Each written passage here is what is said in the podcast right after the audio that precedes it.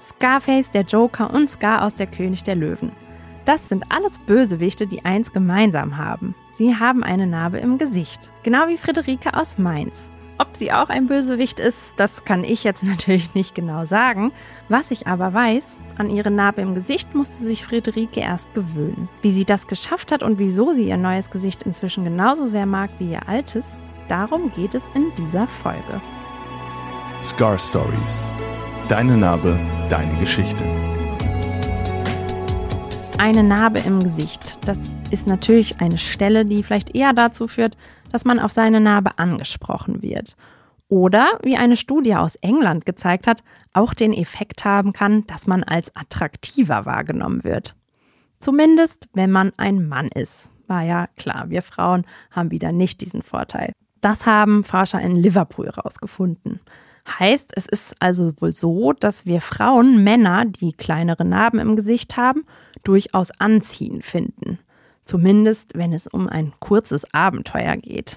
Die gute Nachricht für uns Frauen ist aber, wenn wir eine Narbe im Gesicht haben, wirkt sich das laut der Forscher immerhin auch nicht auf die wahrgenommene Attraktivität aus. Und mit diesem vielleicht unnützen Wissen begrüße ich euch zu einer weiteren Folge von Scar Stories. Ich bin Ines und bei mir im Studio ist Friederike aus Mainz. Friederike, du hast ja auch eine Narbe im Gesicht.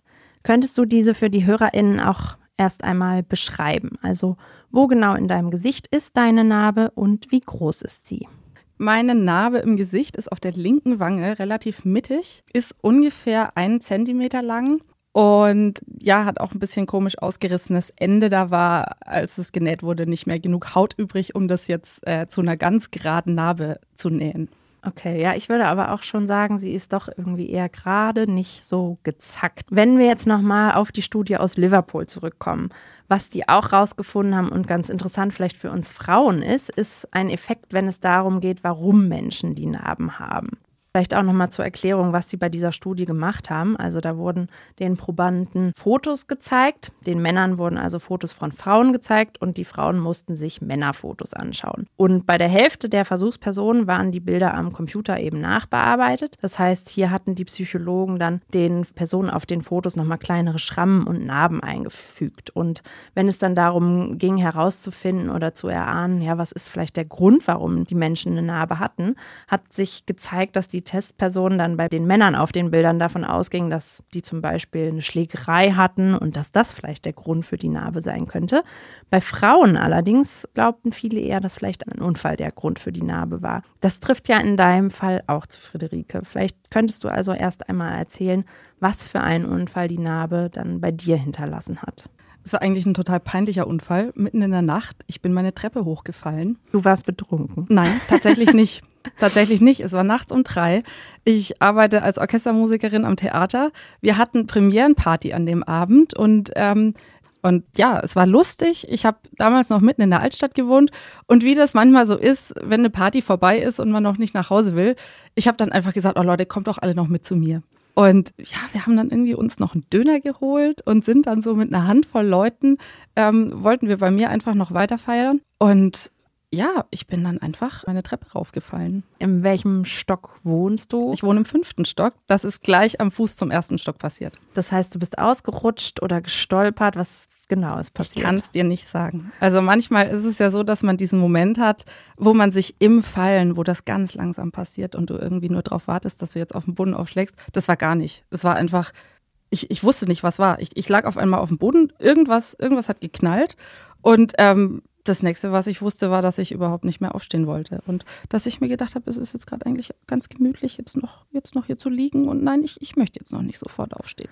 Normalerweise hat man ja, würde ich sagen, den Reflex, wenn man hinfällt, Hände hin, damit man sich abfängt. Was war der Grund, dass du dich vielleicht nicht so gut abfangen konntest? Dafür war überhaupt gar keine Zeit, jetzt noch irgendwie drüber nachzudenken. Das ging super schnell. Es hat nur geknallt und im nächsten Moment lag ich da. Und wann hast du überhaupt gemerkt, okay, na, es war jetzt nicht nur ein kleiner Sturz, sondern da ist vielleicht auch was passiert. Ich selber habe das gar nicht gemerkt. Ich war mit Freunden unterwegs und die haben sich sehr gewundert, warum ich eben nicht sofort wieder aufstehen wollte und haben dann gefragt, sag mal, ist alles in Ordnung mit dir? Ist okay? Brauchst du einen Krankenwagen? Und irgendwann habe ich mich dann benommen, doch mal so ein bisschen aufgerappelt und hatte schon in ganz viele erschrockene Gesichter geguckt und dachte mir, oh je, irgendwas, irgendwas ist. Und habe dann auch schon gesehen, oh je, das Blut sprudelt, okay. Ja, und kam dann so langsam mal irgendwie auf den Gedanken, dass da jetzt äh, vielleicht alles nicht mehr so sein könnte, wie es vorher war. Du sagst, das Blut hat gesprudelt. Wie hast du gemerkt, außer an den erschrockenen Gesichtern, es ist halt was in meinem Gesicht? Genau, die erschrockenen Menschen haben gesagt, boah, du blutest. Und ich habe dann nur so an mir runtergeguckt und habe gemerkt, okay, es, es läuft irgendwie. Hattest du Schmerzen? Nee, in dem Moment nicht. Das war einfach da stehst du viel zu sehr unter Schock. Ich bin dann mit allen Leuten noch rauf, weil ich mir gedacht habe, oh nee, ich habe ja Gäste zu Hause und wir müssen doch jetzt nach oben und die müssen doch jetzt, das kann ja nicht sein und ich muss die ja irgendwie unterhalten und bewirten und so, also total bescheuert. Die haben mir dann einen Krankenwagen gerufen und die Sanitäter haben auch schon äh, mich sehr gerüffelt, warum ich denn überhaupt nochmal alle Stockwerke nach oben gelaufen bin. Weil sie dann auch nach oben kommen mussten. Ja.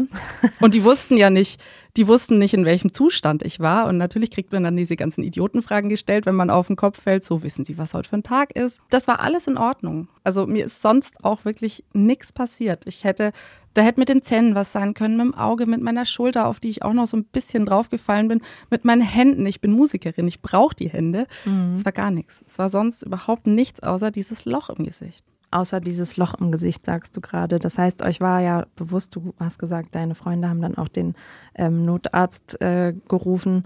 Die kamen dann, um dir zu helfen. Also da wusstet ihr schon, das ist jetzt nichts, was wir hier mit dem Pflaster beheben nee, können. Nee, und als ich dann eben in meiner Wohnung war, habe ich dann doch auch mal diese Serviette, die die mir dann noch ins Gesicht gedrückt haben, habe ich die dann weggenommen und mich selber mal vor den Spiegel gestellt und mir gedacht, ach du Scheiße, da ist jetzt wirklich ein Loch. Das Loch wurde dann ja genäht. Wie viele Stiche waren das, weißt du? Weiß ich nicht mehr. Nee. Ich weiß auch gar nicht mehr in meinem Fall, wie viele es waren, aber gefühlt sieht man es bei meiner Narbe zum Beispiel so fast, wie jeder einzelne mhm. Stich gemacht wurde dann hat man ja die Narbe. Das heißt, erstmal durchläuft man ja meistens ziemlich viele verschiedene Farben, die die Wunde dann annimmt, das Gesicht auch. Ich weiß nicht, war es so grün und blau? Es war grün und blau. Natürlich am Anfang, ähm, eine Woche lang war ich krankgeschrieben und es war auch noch ein Pflaster im Gesicht. Und da hatte ich auch noch gar nicht das Ausmaß gesehen. Ähm, und ich dachte mir dann, naja, wenn die Fäden gezogen werden, dann wird das alles wieder normal aussehen und so. Es wird vielleicht eine kleine Narbe bleiben, aber dass es eigentlich noch viel schlimmer wurde, als die Fäden dann rauskamen, das wusste ich zu dem Zeitpunkt noch nicht. Das Pflaster kommt ab und du sagst, du siehst das Ausmaß. Wie würdest du das beschreiben in dem Moment, wo für dich klar wird, es ist nicht vielleicht die ganz kleine Narbe, die du dir, ja, sagen wir mal, erhofft hast? Also was viel schlimmer war als diese Narbe eigentlich, war, dass meine Mimik komplett weg war. Also wie bei, einem, wie bei einem Flusslauf nach einer großen Überschwemmung, wenn sich dann der Bachlauf total verändert. So waren auch meine sämtlichen Gesichtsfalten auf der einen Seite, die waren weg, die waren komplett ausgewaschen, die waren irgendwo anders. Und ich hatte das Gefühl, das muss sich alles erstmal um diese Narbe rumsortieren. Der ganze Gesichtbereich war irgendwie eingedrückt, es war alles grün und blau und das Schlimme war, ich habe auch, es hat auch wirklich es ist mir der Schmerz wirklich ins Gesicht gefahren, wenn ich gelächelt habe, weil es einfach nicht weiterging. Da war Ende. Und das, das raffst du natürlich nicht, wenn du das jetzt aus, aus dem Affekt heraus irgendwie äh, was Lustiges erlebst und dann äh, zieht es dir auf einmal wieder ins Gesicht rein. In dem Moment, wo du merkst, krass, es verändert mein Gesicht. Ich habe plötzlich ein Gesicht, was ich vielleicht im Spiegel nicht mehr erkenne. Wie geht's dir dabei? Da ging es mir richtig dreckig da. Also das, ja, jeder hat wahrscheinlich irgendwas, was er an sich selber weniger mag oder mehr mag. Ich habe immer schon gesagt, ich mag mein Gesicht. Und auf einmal war das völlig anders und eben nicht mehr das Gesicht, wo ich gesagt habe, das finde ich schön. Und ich habe mich wirklich entstellt gefühlt in dem Moment. Wie alt warst du da eigentlich? Ich war 31. Und du bist jetzt wie alt? 36. Das heißt, es ist fünf Jahre her. Ja. Dieses Gefühl, dass du sagst, ich ja, bin irgendwie entstellt. Hast du das immer noch? Nee dann würde ich gerne wissen, wieso du das nicht mehr hast. Also wie hast du es geschafft, dieses Gefühl loszuwerden? Weil ich denke, ne, gerade im Gesicht ist ja eine Stelle, wir kennen es alle, glaube ich, allein wenn man vielleicht einen Pickel hat oder so, dass man sagt, ah, jetzt finde ich mich irgendwie vielleicht nicht ganz so schön wie sonst. Ich kann mir nicht vorstellen, wie es eben ist, dann auch noch zu sagen, oh Gott, jetzt kann ich eben nicht mehr so lachen, wie ich das immer getan habe. Aber du sagst, du magst dein Gesicht jetzt wieder, wenn ich dich richtig verstehe. Ja, jetzt wieder. Das war ein echt langer Prozess. Also das ging nicht von heute auf morgen. Also ganz am Anfang war es auch so, dass ich mir ähm, meinen Seitenscheitel kurzerhand in die andere Richtung gezogen habe, dass ich einfach immer dafür gesorgt habe, dass wahnsinnig viele Haare zumindest die linke Seite von meinem Gesicht versteckt haben auch, dass ich auf Fotos irgendwie so stehe, dass man es halt gerade nicht sieht, war natürlich totaler Quatsch. Das hat man immer gesehen. Ist ja auch so ein bisschen so, dass man selber immer der Meinung ist, man hat vielleicht eine Schokoladenseite. Da stellt man sich ja manchmal schon auf Fotos eher so hin, dass man sagt, ach, wenn es um mein Profil geht, lieber dann von der linken Seite oder andersrum. Also du hast dein Verhalten auch geändert, um deine Narbe, vielleicht in dem Moment deinen Makel zu verstecken. Ja. Was hat dir denn dabei geholfen, dass du dahin gekommen bist zu entscheiden, ich muss sie vielleicht aber gar nicht verstecken, sie gehört jetzt irgendwie auch zu mir? Ganz viele Freunde, mit denen ich darüber gesprochen habe. Also jetzt speziell eine Freundin, von der weiß ich, äh, der habe ich in der Zeit wirklich ein Ohr abgekaut und die hat dann irgendwann auch mal bemerkt, hey, du sprichst nicht als erstes über deine Narbe. Das ist total gut jetzt. Mhm. Das heißt, äh, es war auch was, was dich in deinem Alltag dann auch sehr beschäftigt hat. Ja, total. Also ich habe auch wirklich, ich habe das Gefühl gehabt, ich muss jetzt alles dafür tun, dass es besser wird und zumindest alles, was ich auch machen kann, in Angriff nehmen, wie zum Beispiel mir irgendwelche Narbenpflaster oder Narbencremes besorgen. Ich kenne alle. Mhm. Ähm, dann bin ich auch, äh, ja, ich war beim Kieferchirurgen, beim Neurologen, um zu gucken, ob denn die Gesichtsmimik, ob das denn alles wiederkommt, weil direkt unter dieser Narbe der Gesichtsnerv verläuft und ich wusste nicht, ob der verletzt war solche Sachen, bei der Osteopathin, bei Heilpraktikern. Also ich habe wirklich dadurch, dass ich versucht habe, irgendwie alles zu tun, damit das besser wird, ging es mir besser, weil ich dann zumindest beschäftigt war. Es ist auch so, wenn man Narben googelt, ist ganz interessant, einfach eine Frage, die ganz viele stellen, ist irgendwie, was kann ich dagegen tun, dass sie vielleicht weniger auffällt oder kann man Narben entfernen lassen und so. Das wird einem ja auch oft leider, finde ich, suggeriert, dass Narben halt Makel sind. Du sagst, es hat dir jetzt schon mal geholfen, dich beschäftigt zu halten, zu gucken, was kann ich tun. War es dann auch so, dass dann einfach mit der Zeit du auch gemerkt hast, okay, vielleicht kriegt man wieder ein bisschen mehr Gefühl, das Lächeln, die Mundwinkel gehen wieder ein bisschen weiter nach oben. Also ich kenne es von mir, dass ähm, die Narbe an meinem Arm, auch da wurden ja die Nerven dann durchtrennt. Es ist auch bis heute so, ich habe dann nicht wieder das volle Gefühl. Ja, es fühlt sich immer so an, wenn man da dran stößt, wie so ein eingeschlafener Fuß, sag ich immer. Es ist aber über die Jahre deutlich besser geworden. Also am Anfang war ich auch, dass ich dachte, scheiße, ich merke überhaupt nicht meinen Arm da an der Stelle. Das fühlt sich an wie tot. Kommt das irgendwie jemals wieder? Bis zum Glück mir dann irgendwann mal ein Arzt gesagt hat, ja, das ist einfach nur die Nerven, die da durchtrennt sind und die brauchen halt sehr lange ja auch, um zu verheilen. Das heißt, dieser Heilungsprozess in deinem Fall setzt ja auch ein. Gibt es dann den Moment, wo du merkst, oh, es wird besser, vielleicht auch so ein bisschen das, was du dafür tust, dass das Ausmaß jetzt endlich ein bisschen kleiner wird? Es gab keinen so richtig konkreten Punkt, wo ich jetzt gemerkt habe, es wird besser. Ich habe einfach dann, ähm, ja, einfach weitergelebt. Also es klingt jetzt so dramatisch, vor allem wenn man jetzt auch deine ganzen Fälle hat, ähm, die du jetzt auch schon interviewt hast. Das sind ja wirklich deutlich dramatischere Geschichten, als es bei mir jetzt ist. Und trotzdem macht es natürlich wahnsinnig viel mit einem. Ja, ähm, aufgrund der Stelle, ne? Ja, genau. Also, ähm, und es muss halt auch nicht immer der mega schlimme Unfall sein, die schlimme Krankheit, wie jetzt im Fall Brustkrebs bei der Andrea, mit der ich in einer anderen Folge gesprochen habe, oder ja, der Autounfall wie bei dem Alex. Übrigens, wenn ihr die Folgen hören wollt, die sind euch auch in den Shownotes verlinkt. Es ist halt auch manchmal so die kleinen Unfälle im Alltag, die viel verändern. Trotzdem ist ja, was wir halt alle mit Narben lernen müssen, sie sind halt da, sie gehören zu uns. Hilft es dir auch darüber zu sprechen, was passiert ist oder auch zu merken, vielleicht, naja, die Leute finden die Narbe vielleicht gar nicht so groß wie ich selber oder was hilft dir noch? Also es hilft definitiv darüber zu sprechen. Es ist aber, ich weiß nicht, ob das ein Männer-Frauen-Ding ist, aber ich glaube, ich kann es an einer halben Hand abzählen, wie oft ich darauf wirklich aktiv angesprochen wurde. Also ähm, die Leute fragen nicht von sich aus. Und eigentlich ist das ja auch echt nett, weil das dann höflich ist und ich selber entscheiden kann, ob ich es erzählen will oder nicht. Aber es sind wirklich die allerwenigsten, die jetzt ganz offensiv fragen, was hast du da im Gesicht und wo hast du das her? Um auch nochmal darauf zurückzukommen, so dieses Entstelltsein, das macht ja auch was mit dem eigenen Gefühl Selbstliebe. Also finde ich mich selber attraktiv, gefalle ich mir selber im Spiegel. Was hat dir denn in der Hinsicht vielleicht geholfen, dass dein Selbstwertgefühl oder anders gefragt, ging dein Selbstwertgefühl, was das angeht, auch erstmal voll in den Keller? Ja, natürlich. Also ich war, ich war Anfang 30, ähm, war nicht mehr so ganz frisch Single und hatte da dann so den Eindruck, jetzt könnten wir mal so langsam wieder in Richtung Partnersuche gehen. Und dann kam dieser Unfall und ich habe mir gedacht, nee, ey, du bist jetzt total entstellt. Das, das stellen wir mal ganz weit zurück. Das ist jetzt gerade überhaupt nicht dran. Hast du dann auch geglaubt, so nach dem Motto, mit dem Gesicht finde ich jetzt irgendwie nie ein, so? Oder?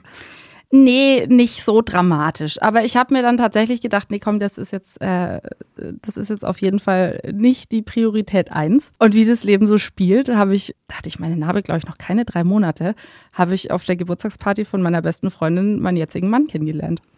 Der hat dich schon mit deinem, ich nenne es jetzt mal, neuen Gesicht kennengelernt, was du zu dem Zeitpunkt ja vielleicht noch gar nicht so gut fandest. Ja, der kennt mich nur so. Glaubst du, das hat dir geholfen, dass er dich auch in dem Moment kennengelernt hat? Also nicht die Friederike kannte, die noch nicht die Narbe hatte im Gesicht, sondern die Friederike, die eben schon diese Narbe hatte, vielleicht auch noch nicht wieder so lächeln konnte, wie sie es selber gewohnt war, aber er lernt dich erstmal so kennen und hat ja offensichtlich Interesse gezeigt. Ja, und er hat quasi den ganzen, den ganzen Prozess miterlebt. Also diese Narbe, das, ich würde sagen, nach eineinhalb Jahren war die dann mal so, wie sie jetzt ist. Also es war wirklich ein langer Prozess und den hat er komplett miterlebt. Und das hat dir dann auch geholfen zu sagen, die gehört jetzt zu mir.